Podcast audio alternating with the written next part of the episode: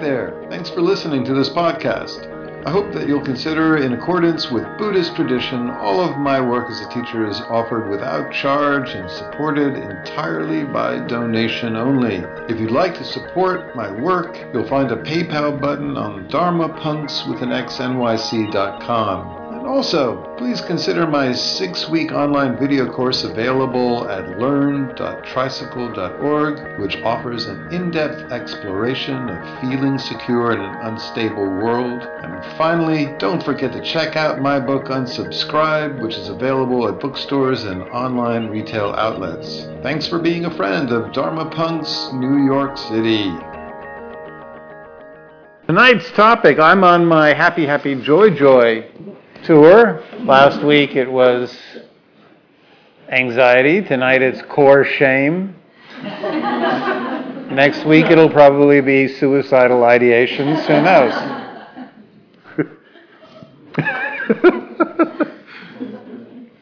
I haven't yet given a talk called Distraught and Just Bummed Out, but if maybe I should do that. Thanks, Kristen. Kristen has been volunteering to uh, buzz people in. So if you see her jump up, it's because uh, somebody is arriving a little late.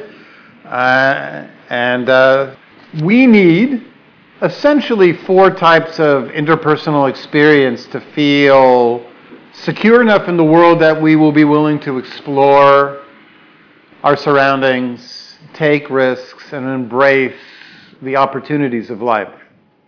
Uh, we need a foundation of safety. So, how do we get that foundation of safety? Well, we look for these intuitively, we look for these four qualities, and this, these qualities are first provided to us by caregivers.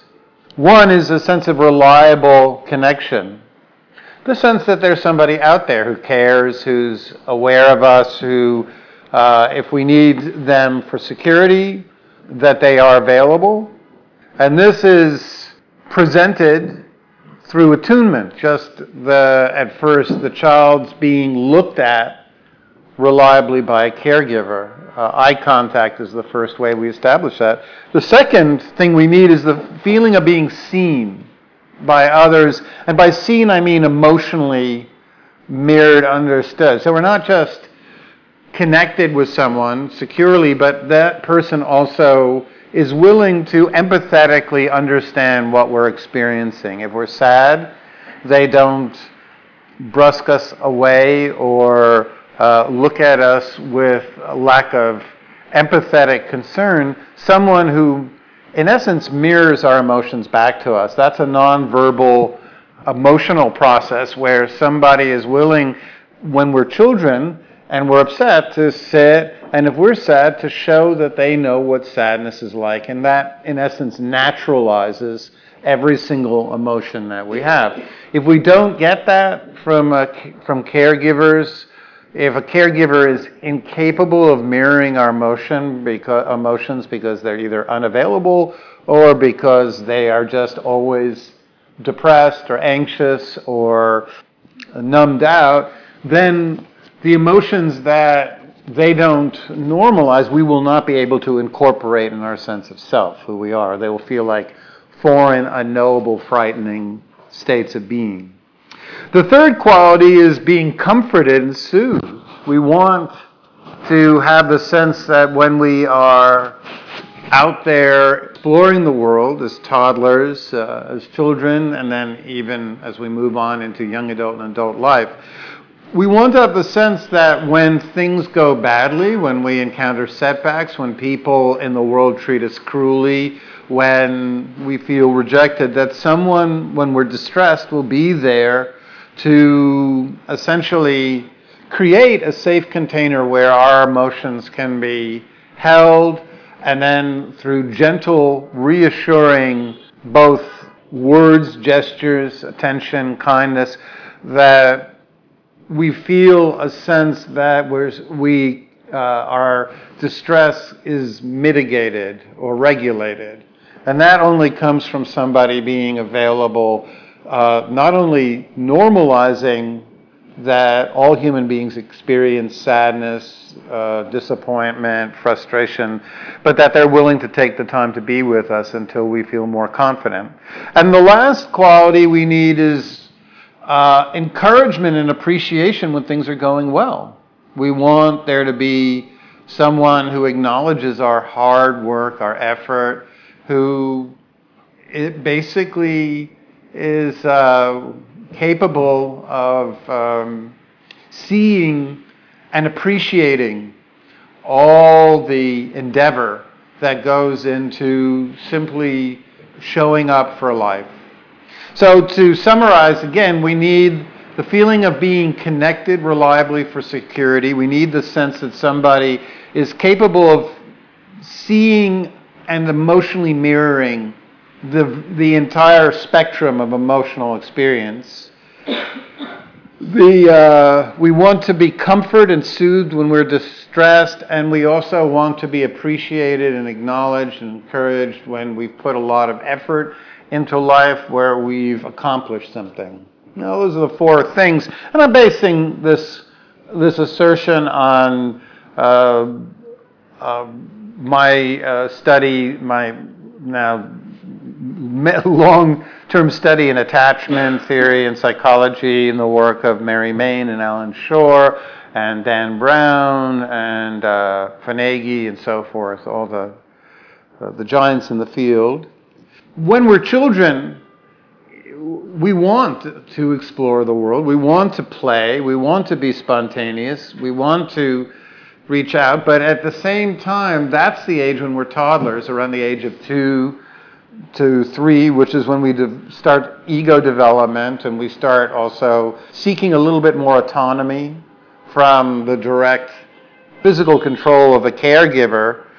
Uh, that happens to be the age when many caregivers are understandably exhausted, already spent two years in keeping us alive and two year olds are, uh, I'm sure you know, between two and five are an age where children are most likely to sort of wander off and seek of stimulation.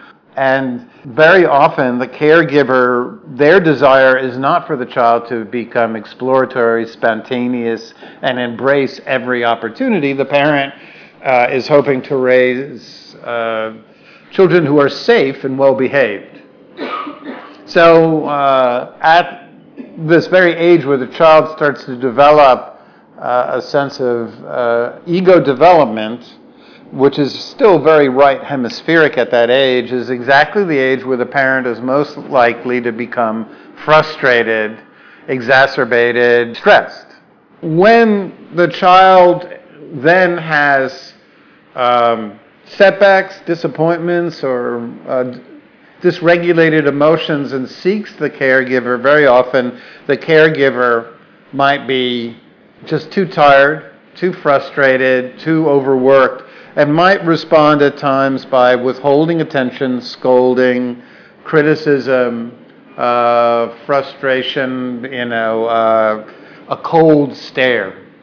This lack of reconnection, if it only happens sporadically, it's of course easy to repair and nothing particularly, there's no long term re- negative ramifications.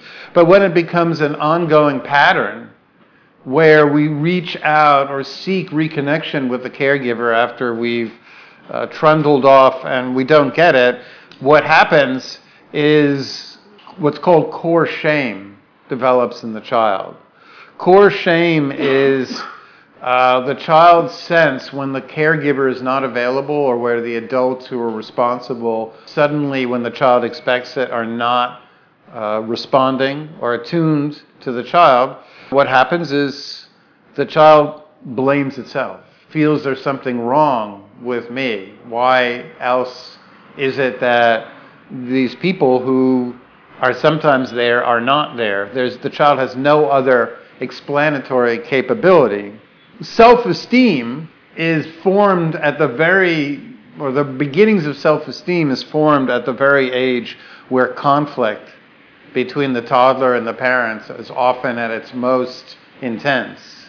And in some cases, it produces a feeling that then becomes over time uh, develops that there's something flawed, broken, uh, uh, damaged about me. There's something about me that's unlovable.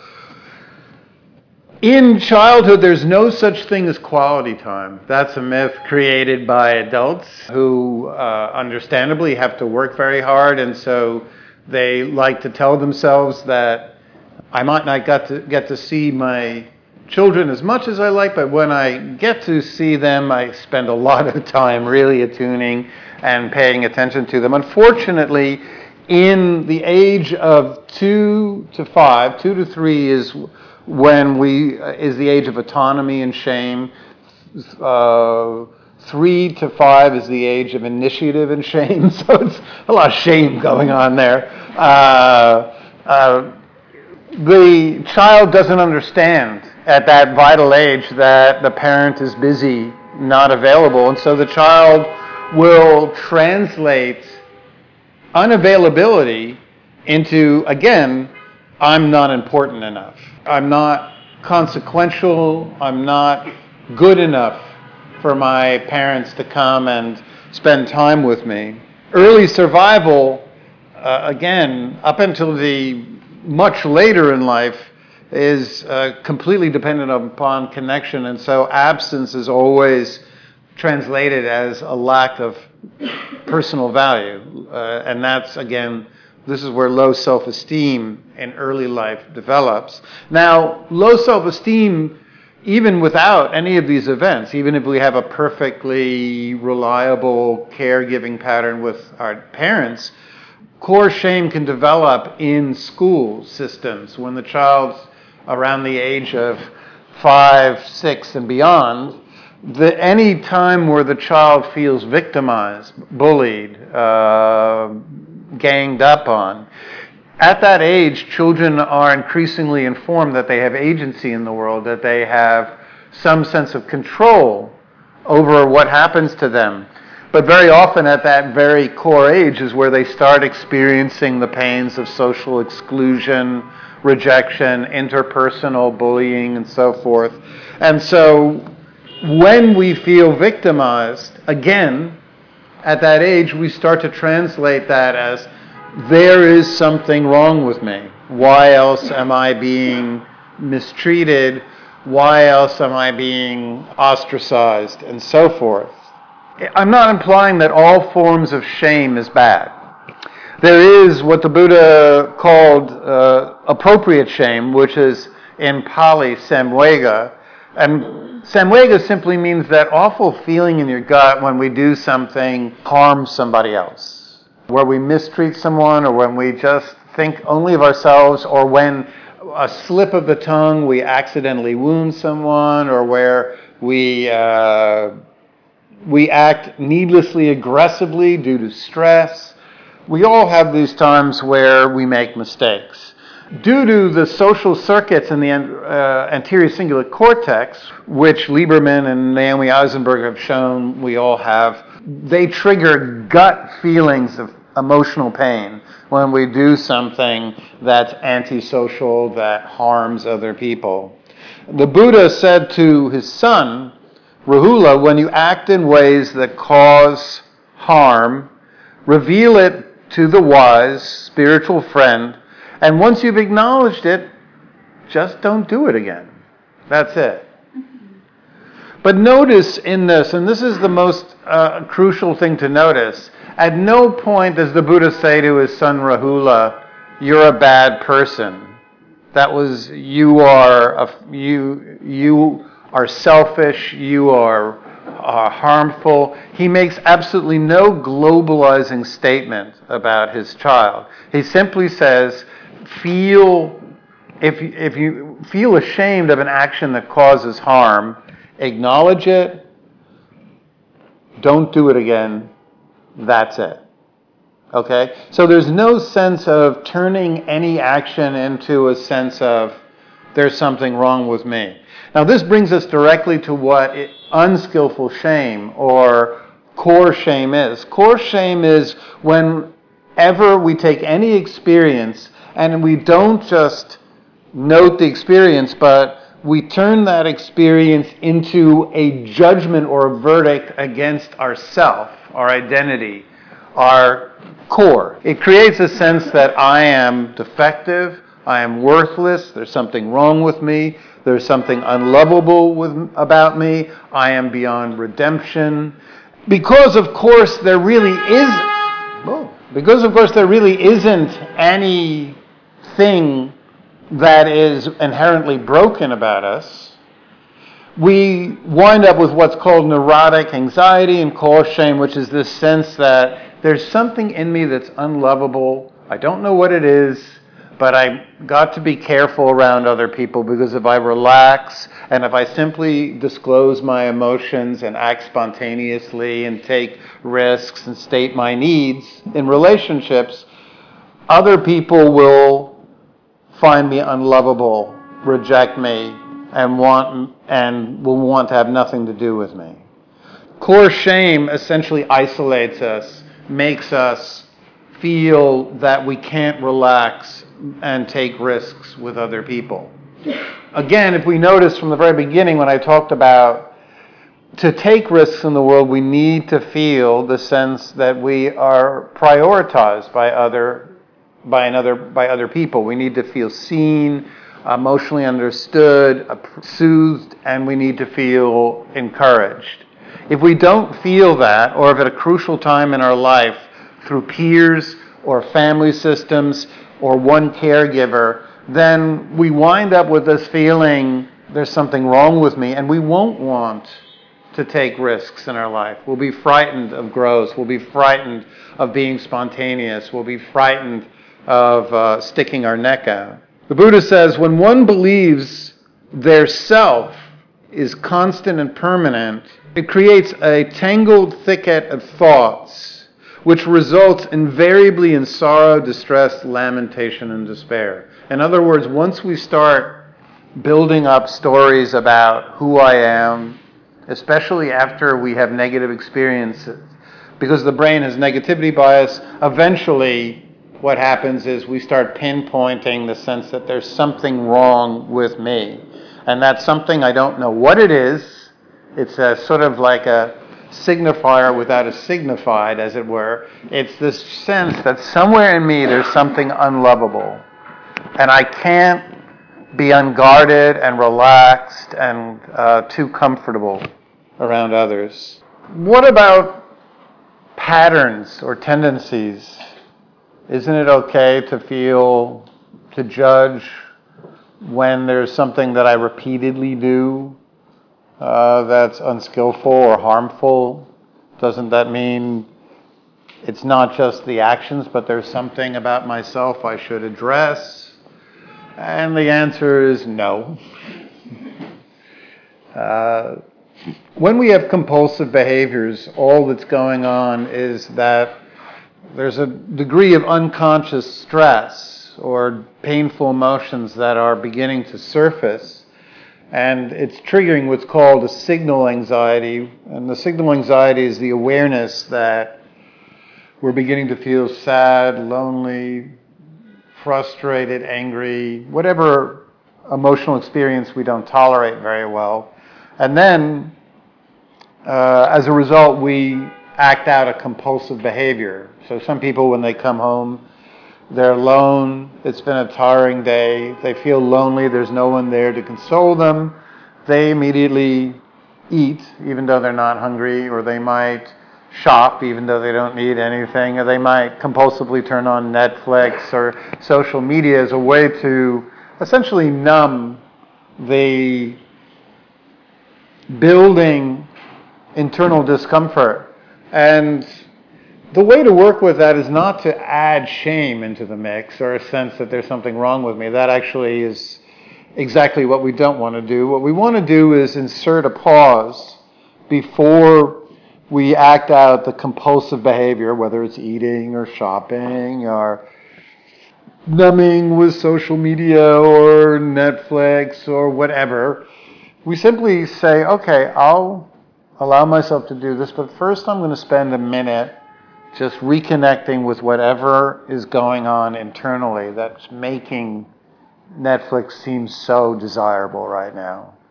What is it that's, what would I feel if I didn't have anything to eat right now? I want to connect with that.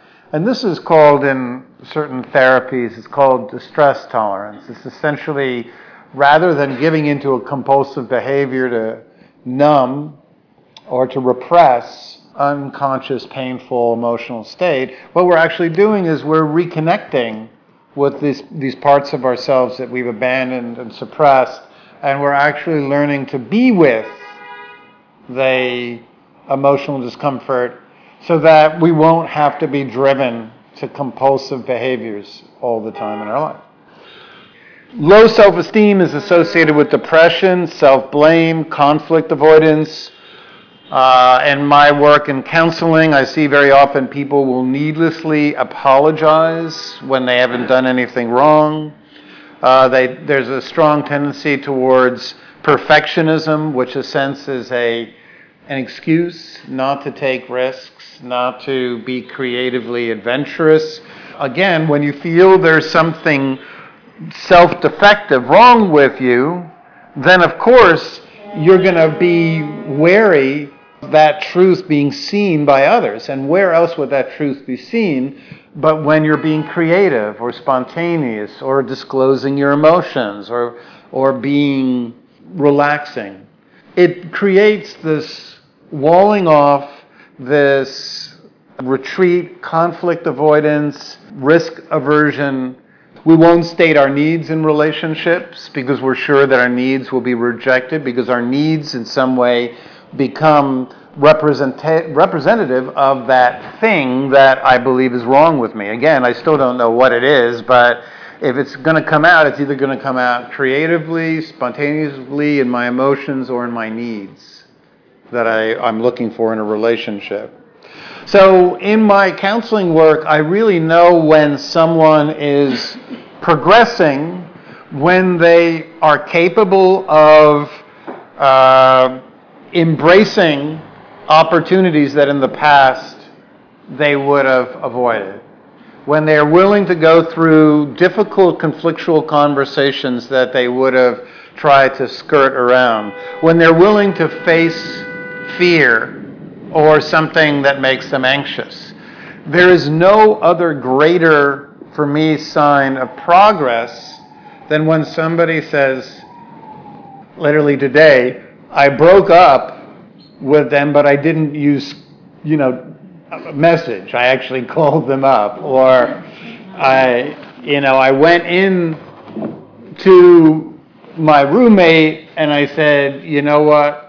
pick up the goddamn towels, you know, or whatever. There's no sign that people are overcoming uh, core shame and low self esteem because, in order to take risks, you have to believe in some way there are people in your life that will help you process any difficult emotions that might arise in the conflict. And in order to feel that there are people in your life, you have to feel through that experience that you're not all bad, that there's something about you that's lovable, that people care about. It's always alleviated, one, through connecting with people that will not reduplicate or recreate the abandonments of childhood or our early schoolyard experiences. Of course, one of the problems is that people who have a sense of core shame tend to choose as romantic partners people who are abandoning because love in childhood was defined as you don't get to be with this person reliably or the person that you most want to have kindness and understanding isn't always going to give it to you or is unpredictable or is very often unavailable. That defines what love is if that's what you experience and that's what you'll choose for a partner until in some uh, corrective emotional experience you find a support group a good therapist someone who will help heal those wounds. Now fortunately not all of the work has to be done relationally. It can also be done in meditation. The buddha had uh, set of practices called the Brahma Viharas.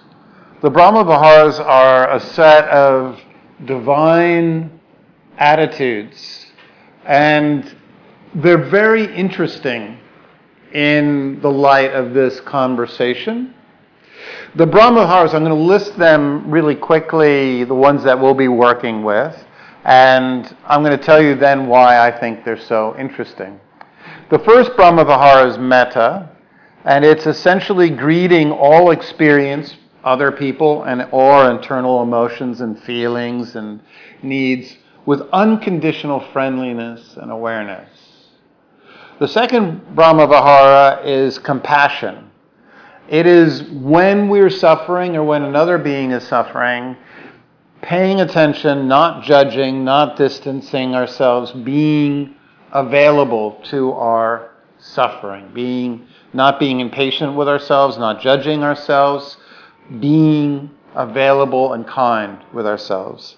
The third Brahmavihara is appreciation, seeing and acknowledging when things are going well and others, and acknowledging our own hard efforts and our own uh, endeavors. The fourth is equanimity. We're not going to be working with the fourth, we're just going to be working with the first three. And the reason why I think the first three Brahma Viharas are so interesting in the light of this conversation is that they provide exactly the same experiences I said at the beginning we needed as children to feel secure and loved and to develop a positive sense of self. Seen, emotionally understood, we needed to be soothed when we were suffering, and we needed to have appreciation and encouragement for all of our hard effort. What are the Brahma Viharas? Seeing, unconditionally welcoming, soothing with compassion, and appreciating our hard effort. So, we're going to do a meditation, and we're going to be focusing on reconnecting with what uh, some therapists and I sometimes call the inner child. It's essentially that wounded part of ourselves that felt abandoned, unseen, unappreciated. Um, and it's that part of ourselves that holds the wounded self esteem, the sense of shame. So we're going to be, in our meditation, addressing that child and giving that inner child everything it needed, but didn't always get when we were very young. So I hope that made some sense. Uh, I thank you for listening, and now we're actually going to do the practice. So find a really comfortable seated position. And closing the eyes especially in this meditation because it's raining outside, and boy, is that the time where we all like to doze off. Creates a beautiful ambient white noise sound, exactly like the setting on my iPhone I fall asleep to at night. So Take a moment to gently tilt your head up like you're looking at a, let's say, a 20 story tall building. Not a skyscraper, but a tallish building, and you're looking at the penthouse, so your chin lifts and the back of, and your head tilts slightly, and that keeps your head from slouching in front of your chest, and generally just that is enough to keep us from dozing off. So see if you can truly arrive in this moment. By which I mean,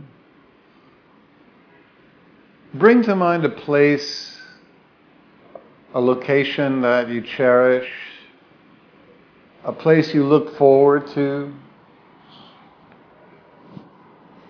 maybe a spot on a secluded beach.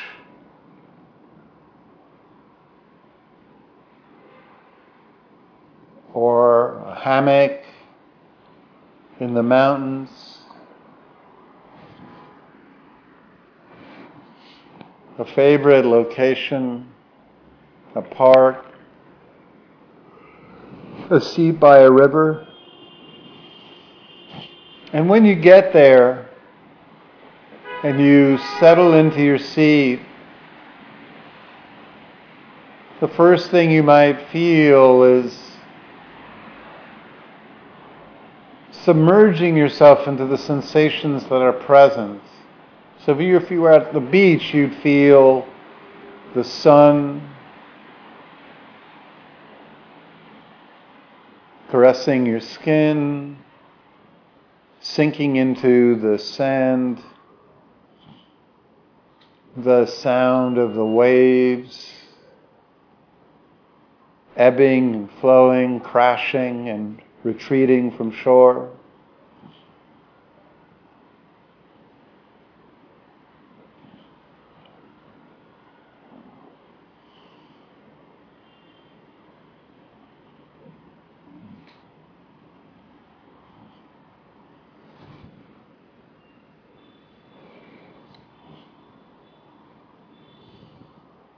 And when we reach that special place, we feel the body relaxing and softening into the world around us, sinking into a seat, the shoulders dropping away from the ears, the chest opening up the micro muscles around the eyes relaxing as well as the forehead. If there's any clenching in the jaw, the jaw releases.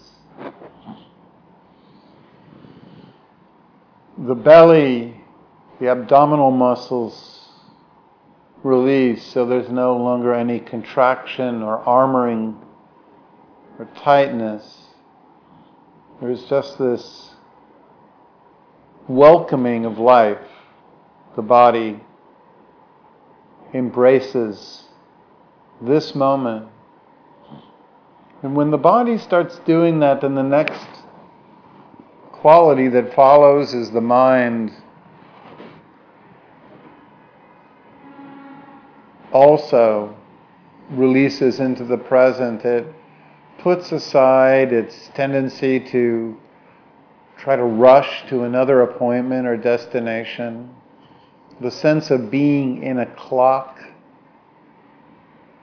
or being in a hour chunk of time and needing to be somewhere else in another hour chunk of time is completely abandoned.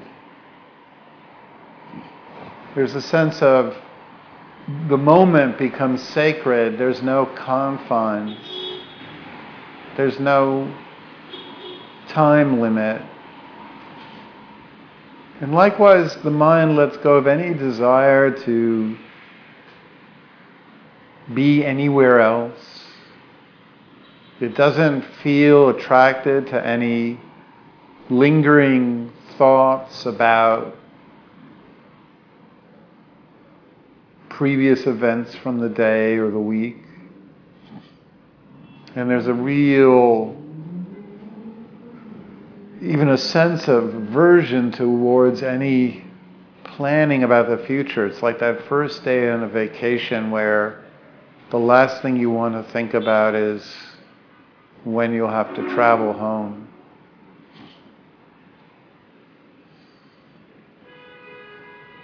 So you've got nothing to do, nowhere to go, and especially there's no one to please or take care of.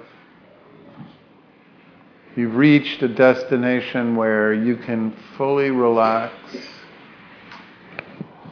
And so let's fully relax into what's available to us right now. There's the sound of the rain and cars drifting up from the Bowery creating a constant white noise with bursts of percussive horns.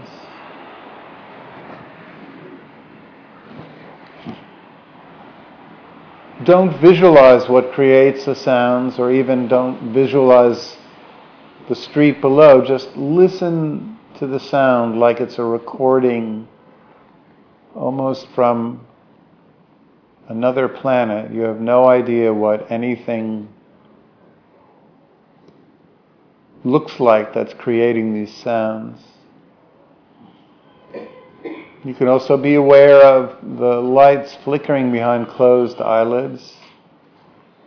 Not any images your mind is creating, but just the lights that flicker. There's the feeling of making contact with the ground and the clothes on your body. And most apparent internally is the sensation of the body breathing in and out.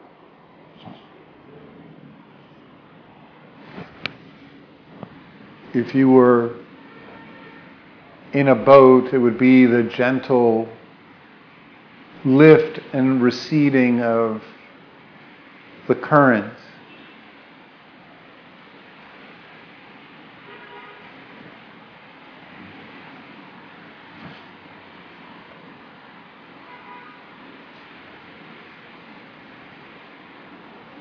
See if you can find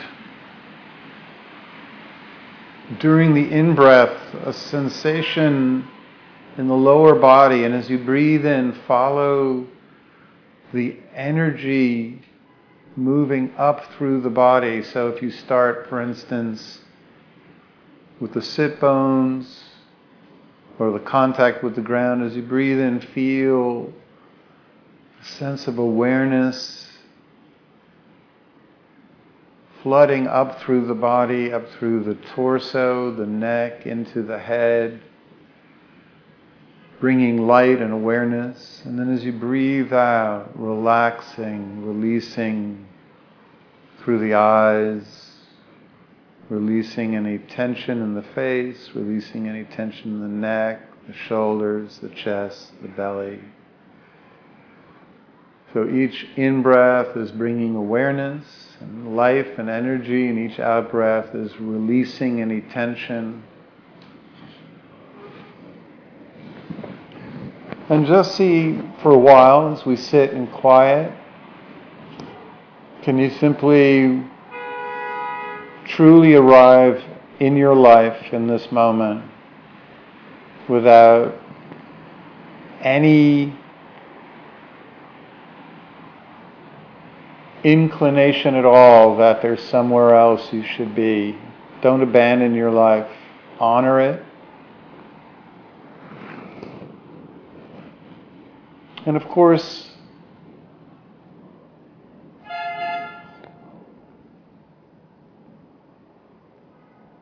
no meditation is complete without the array of mental movies known as thoughts or memories or fantasies that will try to snare you. And when they do, don't react with any frustration or impatience. It's totally normal, understandable, natural. Simply release back into the present. You don't have to go anywhere. The present is all around you. Generally, the mental movies will be up in the head, so just relax back down into your body and the sounds around you and the the contact sensations, just release back down into the present. You can think of your meditation as like a game where The goal is to stay present as long as you can and simply to notice and release whenever you get hooked by a thought, a memory, or a fantasy.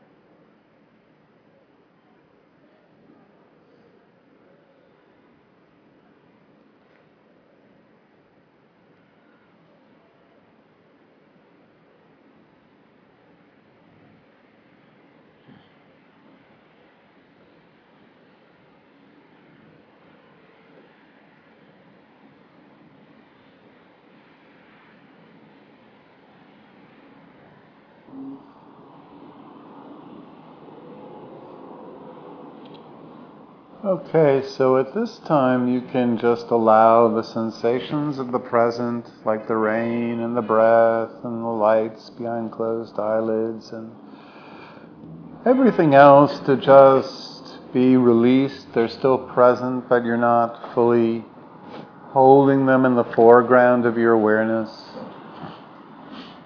And I'd like you now to visualize, and it's important in this practice to not in any way overthink it. Just go with whatever your mind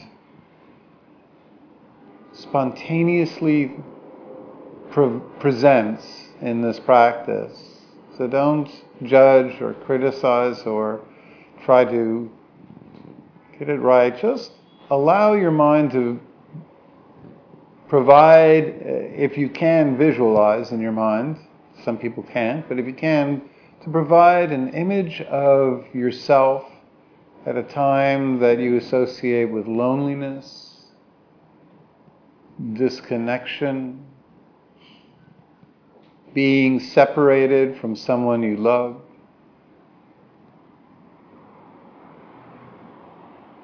It could be at any age that comes up, but if it's younger, that could be helpful.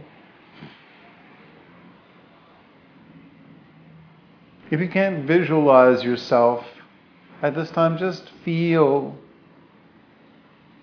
See if you can create that sense of what it's like to miss connection, attachment, to feel disconnected and lonely.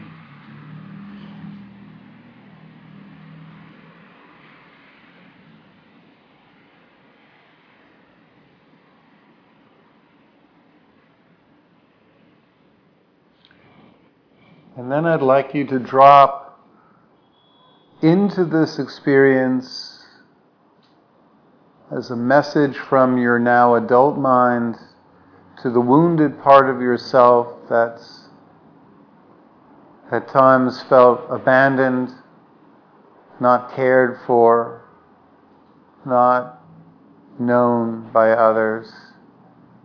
I see you. I'm here. I won't go away. I'll stay with you.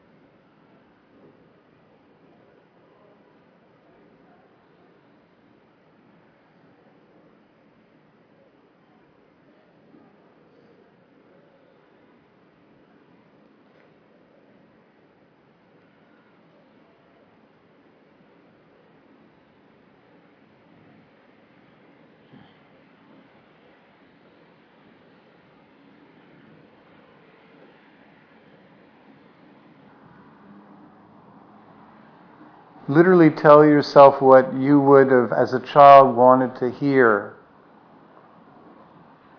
from a parent.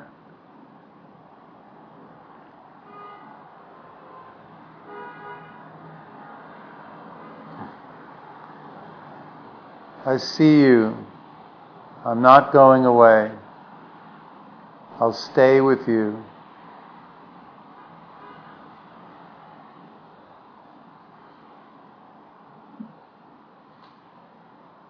Whatever you feel is okay.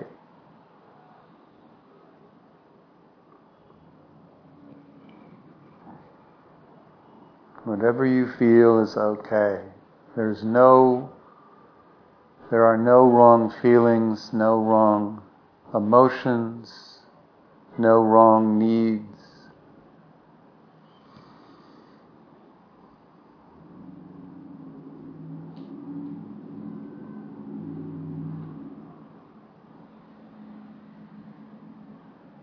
Just keep dropping into your internal experience like you're dropping a penny into a well. Just drop really sincerely meant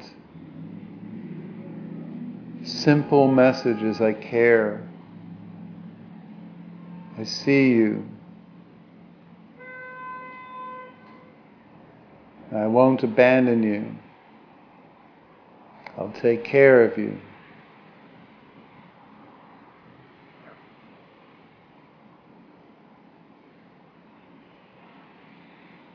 See if you can get in touch with any unmet needs that haven't been seen or appreciated by anyone else. What is it that you need? It's okay.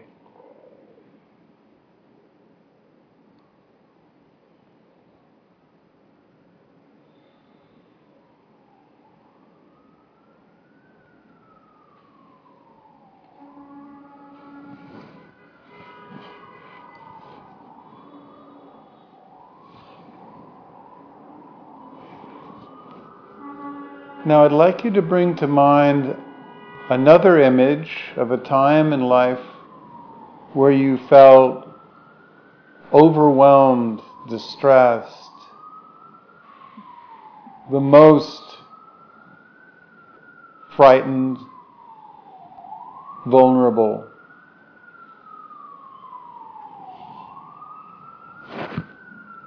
Can you either see yourself or feel that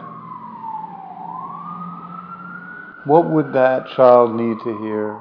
I care about you. I care about your suffering. It's hard, I understand that. You have every right to feel sad or angry or scared or all of those. There's nothing wrong with the way you feel.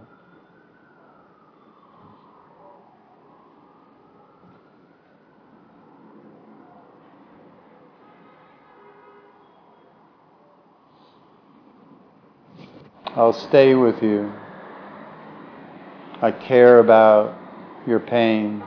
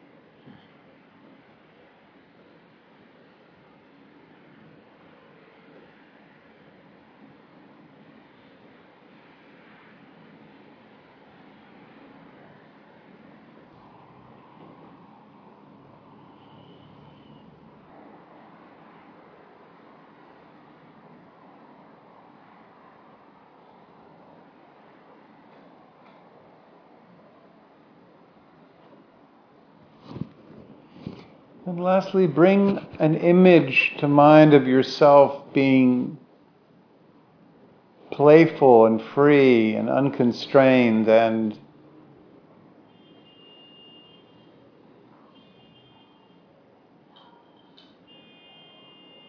that part of you that wanted to embrace and be free and break through any inhibitions, that part of you that yearns to just be, to dance in life.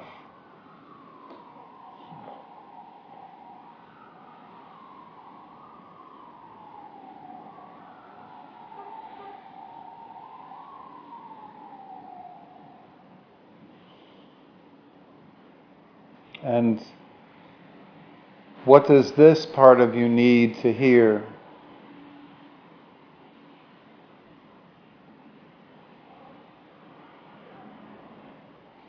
It needs to hear you're wonderful.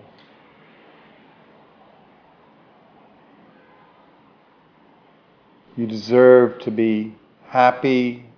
You deserve to explore. I appreciate all that you've done to take risks and embrace life.